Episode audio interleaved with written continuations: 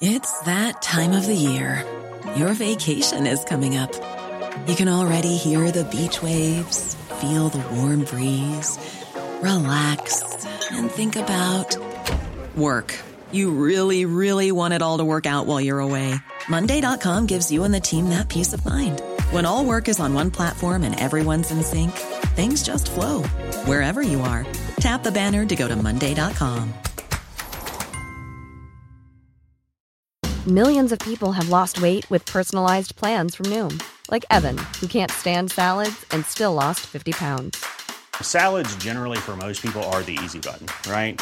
For me, that wasn't an option. I never really was a salad guy. That's just not who I am. But Noom worked for me. Get your personalized plan today at Noom dot com. Real Noom user compensated to provide their story.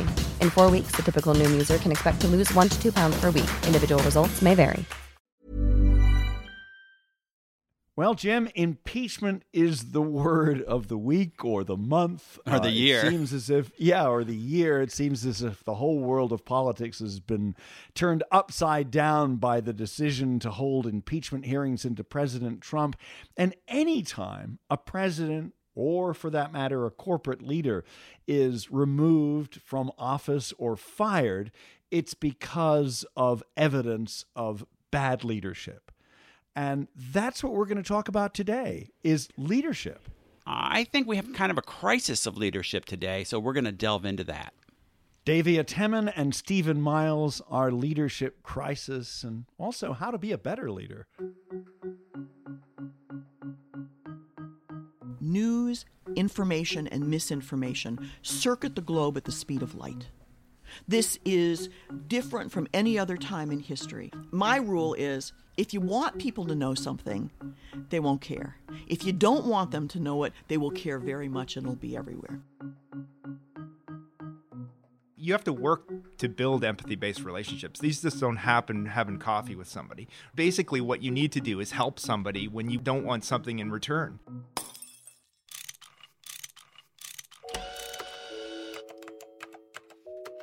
Our show is about fixes. Yeah, how to make the world a better place. How, how do, do we, we fix, fix it? it? How do we fix it?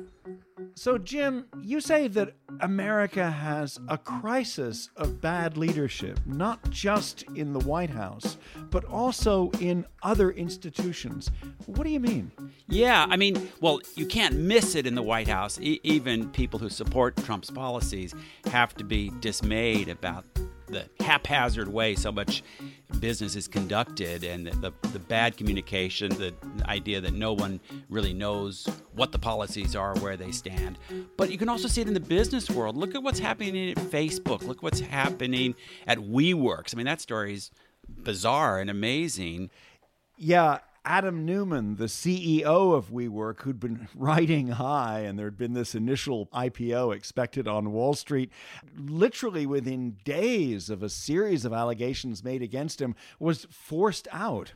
You can line up billions and billions of dollars in investment and still be a total idiot. So let's bring in Davia Temin, who's a crisis communications and leadership expert. And we spoke with her on episode one forty-six. And we've learned so much about leadership and, and indeed crisis communications from Davia. So I asked her, why is leadership so important? We look to leaders to help guide us through both the normal exigencies of life and of work. And they're very important at that point. But in times of turmoil, it is even more important. We all need, all of us, even leaders need a guiding star that is going to help to show us the right way to do things. And I think the morally sound way to do things. And that is why leadership is particularly important right now, because we are living in a very muddy universe. That brings up the occupant of the White House. What do you see happening in terms of leadership in our presidency right now? Well, I do have a particular point of view on this, and, and I'm not going to hide it because I think it's not the time to hide these things. I think that what America needs and what the world needs is a moral and effective pragmatic and idealistic voice of leadership in the White House. And I think we don't have that now. When you say pragmatic and idealistic. That's right. Well, because I think at the same time you have to chart the purpose and the goal and the best case for America and all of us in the world. And um, that's the idealism that we all look for, the moonshot, if you will. Mm-hmm. At the same time, we need a pragmatic and effective guide to help us get there. Because this is nuanced. This is tough stuff. Leadership is not for the faint of heart. And real leadership can suck every day. It is very difficult to do it right. Who knew it would be so difficult? Well, the people who aspire to that role had better know it's that difficult. So where does Trump, in your opinion, fall down as a leader? Well, I don't think that he's a moral center. I don't think he embodies our best self. I don't think that he helps us envision how we can make the world better. Maybe to a small minority of people, he is doing that. But I think to the majority, certainly to the majority of young people, I don't think he does. And I think that leadership means you set an example on every level. Setting a good example is a vital part of leadership, but so is the way that decisions are made. And we're going to talk about that next, because in a rapidly changing world, being too rigid or dogmatic can come at tremendous cost. So, Richard, you know, I don't know if most of our uh, listeners know that aside from doing How Do We Fix It, your company Davies Content is producing podcasts for a number of clients. You've kind of become the podcast whisperer. And one of the ones that I really like is called C-Suite Intelligence with Stephen Miles. Tell us about how that came about. Yeah, C-Suite Intelligence is, is a new podcast about leadership lessons that have been learned by Stephen, who is the founder and C E O of the Miles Group. Stephen is in charge of a team of executive coaches to some of the world's best-known corporate executives. And in this extract, he talks about the importance of having a growth mindset instead of a fixed view of the world. Stephen says having a fixed view can kill your company or your organization. Yeah, and he doesn't beat around the bush. It comes in slowly, it creeps in, and like a cancer, it takes you over and eventually kills you. And it, if you're a company, the way it kills you is, you know, you don't have success anymore. And that success leads to an activist, and you get sold, you become uh, part of a larger organization, or you simply just go out of business. And so the costs associated with stasis are extremely high. What are some of the signs of stasis or a fixed mindset? The simple way to think about this is that uh, sort of number one is the organization takes an inside-out view of the world versus an outside-in view. And it seems really simple, but the manifestation of that in terms of culture and mindset is that we don't actually have a lot to learn on the outside. We actually have our way of doing business. It's better than everybody else's way of doing business, and therefore we don't need to study everybody else in the detail that we would have had earlier in our tenure as a company. So give me an example of the, of the outside-in model really working, flexibility towards the marketplace and, and your likely competition. Well, I think what happens when you become fixed is that you discount things that are happening in the external world. You just don't take them as seriously as you would normally. And so therefore, when something germinates somewhere, like Amazon is a good example, right? It germinated in nineteen ninety-four. Amazon didn't creep up on anybody. And suddenly, you know, in the era that we live in today, they're a trillion dollar company or approaching that, and they're the nine hundred pound gorilla in a lot of things. Mostly not books. But that didn't creep up on anybody. They've been around and sort of people have been talking about Amazon, and suddenly Amazon is now the threat, right? But there are a lot of companies that sort of sat back and said, you know, our business model is robust. They're a bookseller. There's not really much happening over there. We'll just keep doing what we do. I love that point about the inside out versus the outside in view of the world. I think we've all seen organizations that have an inside out mentality. They don't need to learn from outside. They don't need to listen to anybody. Again, you can't really miss that in some of the things happening in the White House. We also see this in business all the time. Stephen talked about Amazon and how many in the retail industry have been remarkably slow to realize they're living in a different world. And then there's the case of Blockbuster, which was driven out of business by Netflix, but Netflix approached Blockbuster about doing a deal and were brushed aside. So that is another cost of having an inside-out view of the world. Something else that Stephen told us in our podcast is that it's vital for all of us to have quality relationships, not just in our personal lives, but also at work. He talks about why empathy is so important for leaders and for the rest of us. A lot of people overestimate the quality of their relationships. They think if they've gone and had a coffee with somebody, somehow that relationship is in a good place. And really, relationships are broken down into two categories, transactional and what we would define as empathy-based relationships. And the, the test of your relationship is when something goes wrong, does the does your counterparty, you know, point the finger and assign blame? Or do they give you a heads up proactively and try to work the problem and solve the problem with you? And in, you, you have to work to build empathy-based relationships. These just don't happen having coffee with somebody, right? You basically, what you need to do is help somebody when you don't want something in return. And we kind of live in a world today where, you know, everything is quid pro quo. But there are some special people inside organizations that look to co-author things or to allow the other person to be the sole author. And they are the person behind the curtain supporting, removing obstacles, problem solving, and helping them be successful.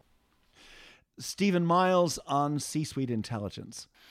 I love that point he makes. That building relationships requires doing favors for people, helping them out in ways where you're not really looking for some immediate reciprocity. You're, you know, you're not looking for a quid pro quo, as the popular term of the moment has it. Yeah, the hashtag quid pro quo.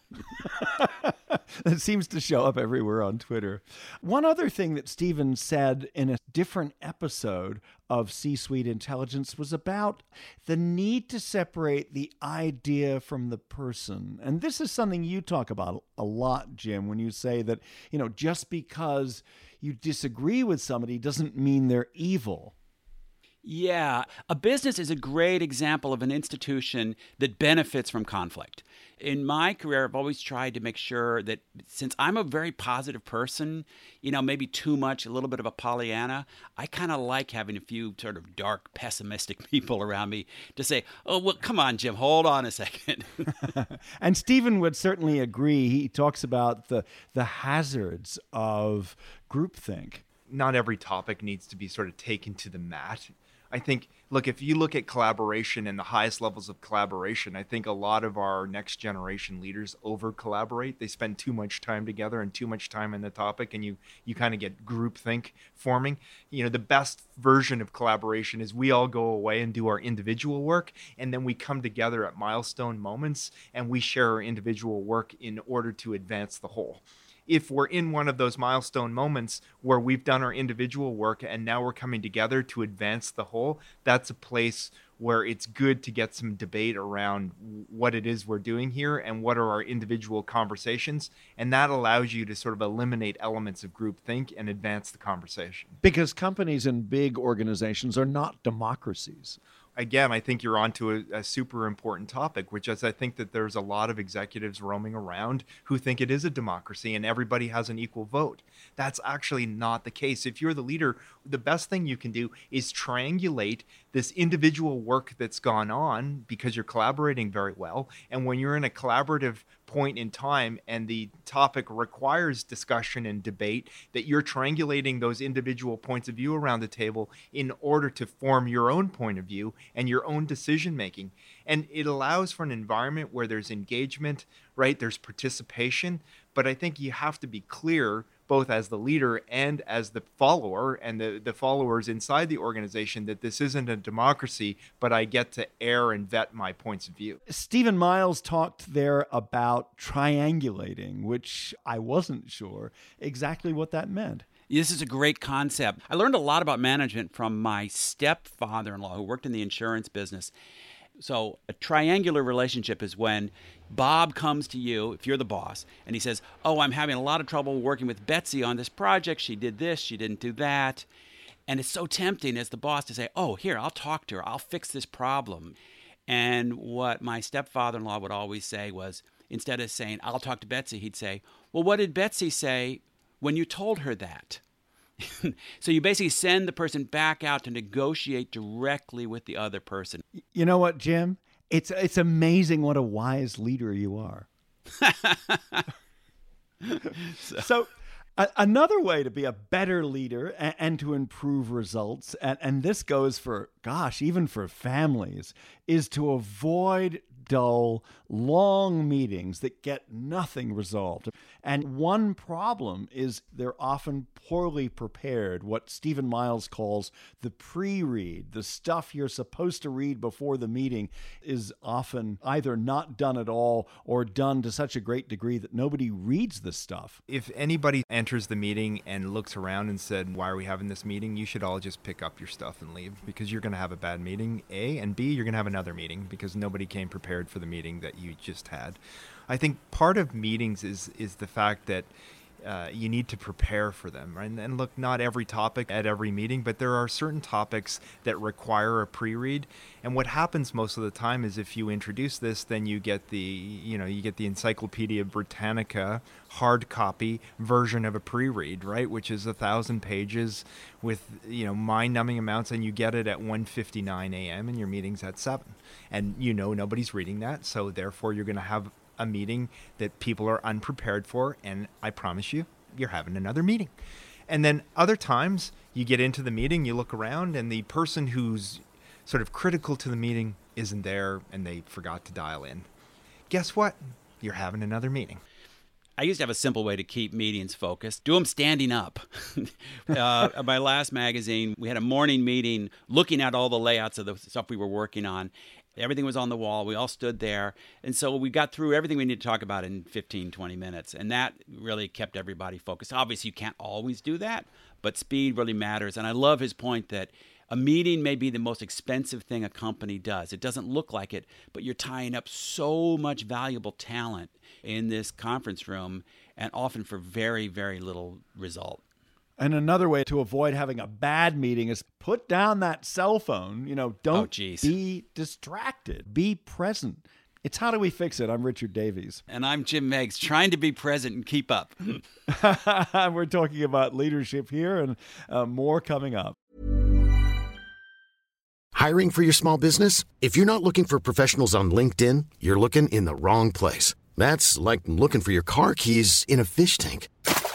LinkedIn helps you hire professionals you can't find anywhere else, even those who aren't actively searching for a new job but might be open to the perfect role. In a given month, over seventy percent of LinkedIn users don't even visit other leading job sites. So start looking in the right place. With LinkedIn, you can hire professionals like a professional. Post your free job on linkedin dot com slash people today.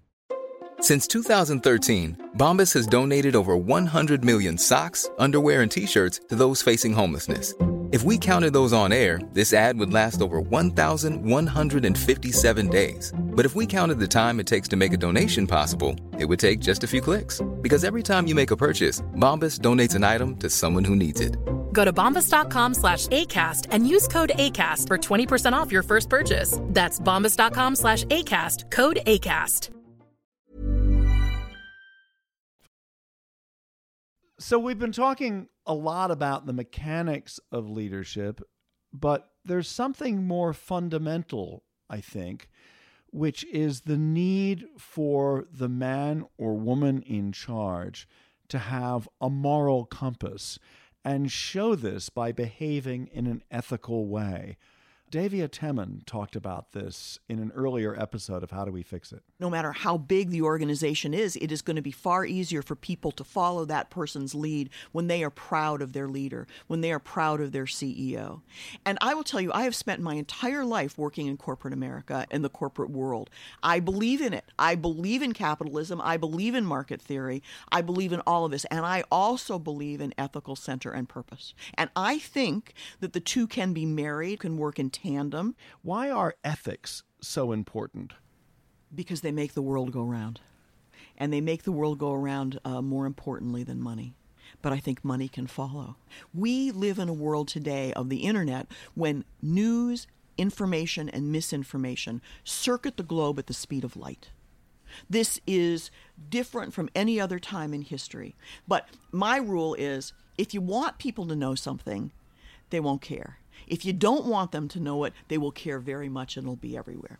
So, th- th- that's like, that's, right? That's, yeah. Pretty good, pretty good uh, lesson. So if you are lying, it will be found out. And you will look that much worse because trust becomes the currency of the day. With this speed of light information flow, trust becomes the enabler of us to move on. Some people have called it the lubricant that makes our system work and our markets work. And if you lie, and if it's found out, and it will be found out, trust is abrogated, trust is breached, and then you've got a whole nother game in your hands, a little bit like where we are in this country today. So I'm interested in the psychology of, of a crisis. On the B P oil platform that exploded in the Gulf of Mexico, mm. it took them a couple of minutes to even turn on the alarms once the gas and oil started squirting out of the top of the well before it ignited. And they couldn't accept what was going on. Yeah.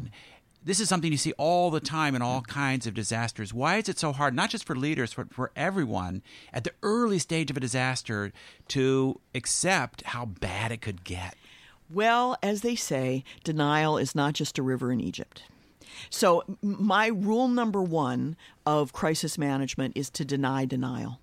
Because every human being, I don't care whether it's the chairman of a board or you and I, when something bad happens, the first thing we do is go into denial. This cannot be happening. If it's happening, it can't be happening to me. If it's happening to me, it's not that bad. If it's that bad, it'll be over really quickly. If it's not over quickly, no one will notice. If somebody notices, well, they won't pay any attention to it. And and, and these this cascade of denial goes on. So in a crisis, one of the things that is super important and also that makes a difference to how quickly the crisis can be addressed and, and gotten over is how quickly you deny denial and get into reality. And when you're dealing with reality, you can take many steps to start to address it immediately. And that's what you have to do. So how? How? How do you how do you change your perspective? Because you'd get training. Right. Okay, so I run an energy company, and one of my plants just spilled a whole lot of oil into the Hudson River. Well, I've got something that I call crisis games, and I've, I've patented it, trademarked it, and it is um, where people do role play, and you start to see in real time how you would react. Otherwise, all you know is what is in your own experience, and that's not good enough for crisis. And stuff happens quickly, right? Very quickly. And in Very your quickly. own experience, these problems usually did blow over or get resolved. If you're good at what you do, you probably have never actually faced a full-blown Oh, disaster. yeah. Well, I have because I get called in after other no, people. F- I don't mean you, failed. but I mean yeah. the typical, you know, the typical airline pilot has never crashed a plane. Right. But I think that today, by the way, I think that most leaders will face one or another large crisis. It will generally not be one that they're predicting. Crisis communication and leadership expert Davia Temin. So often we're seeing this critique of, of capitalism and and um, this a lot of people you know advocating this wild shift to the left, assuming that anything that happens in business is automatically corrupt and unethical. But in fact, unethical organizations usually don't do very well. They don't last that long. Yeah, I, I'm I'm going to push back with you, Jim. I, I'm not sure I totally buy that. I think there are organizations that are highly unethical, or at least in some aspects of their activities, that have done very well for a very long time. But I think perhaps they would do a lot better if they were more ethical. But there is a transparency now. So if an airline treats a customer very badly, that person could be on Twitter in a heartbeat, you know. Yeah, um, yeah. The world's not fair. It doesn't always happen, but the risk is there. Yeah. You know, we started this podcast talking about politics, and, and I think perhaps we should end it there. Um, and I want to bring in this quote from Michael Bloomberg, the former mayor of New York, is something of a political independent, which is a bit of a rarity these days. And this is in relation to the uh, presidential race that's coming up. He said, I would argue that a requirement to be president of the United States is management experience. It's a management job, not a policy job, he says. Your ethics and your leadership is what makes management work. You cannot buy a book on skiing and go skiing double black diamonds. You have to pay your dues and work your way up slowly. What he's saying is, is that experience matters. And I, I, I think that even if you kind of like some of what Trump has said, that that lack of experience has been a big part of the problem at the it, White House. It is, and it's funny because, you know, his his his, his image, his populist image was this brilliant business person, but he certainly lacks the, the discipline and the focus that you, we typically see in, in major business leaders. I'm going to end by, I'm going to surprise you with a, with a counter observation. A big argument against Obama, when he was running for president, is that he hadn't really ever done anything. He'd barely even been in the Senate very long, and we all know that being a senator is not really a management job. And yet, even for those who didn't agree with a lot of the policies, you have to admit he ran a fairly tightly organized and disciplined White House.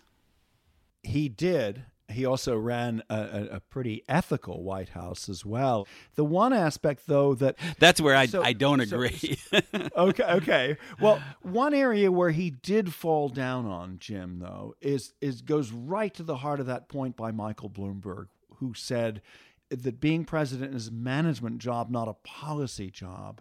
And when it came to managing the details of those policies, uh, I would argue he wasn't very strong. Just one example was the launch of Obamacare, which, which was his signature legislative achievement, was a total disaster. And that was a management problem as opposed to uh, a policy question. Yeah, so you're you're you're knocking me off my thesis here, and I think you've got an excellent point. Um, that was a classic management disaster. No C E O could have survived uh, a, a botched rollout of a signature product the way that Obama easily survived the, the blowback from uh, the rollout of Obamacare. It's How Do We Fix It? I'm Richard Davies, and we've been talking about leadership, why it's so important, and why sometimes the details, the everyday details, are more important than the grand vision. Thanks for joining us. Our producer is Miranda Schaefer.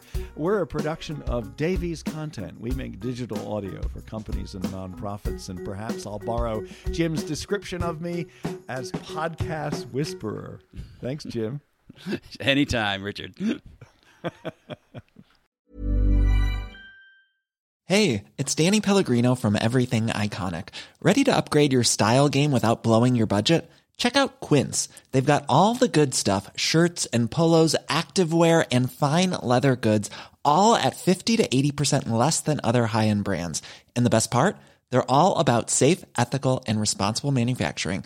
Get that luxury vibe without the luxury price tag. Hit up quince.com slash upgrade for free shipping and three sixty-five day returns on your next order. That's quince.com slash upgrade. Hi, I'm Daniel, founder of Pretty Litter. Did you know cats tend to hide symptoms of sickness and pain? I learned this the hard way after losing my cat, Gingy. So I created Pretty Litter, a health monitoring litter that helps detect early signs of illness by changing colors, saving you money and potentially your cat's life. Pretty Litter is veterinarian developed, and it's the easiest way to keep tabs on your fur baby's health right at home. Go to pretty litter dot com and use code ACAST for twenty percent off your first order and a free cat toy. Terms and conditions apply. See site for details.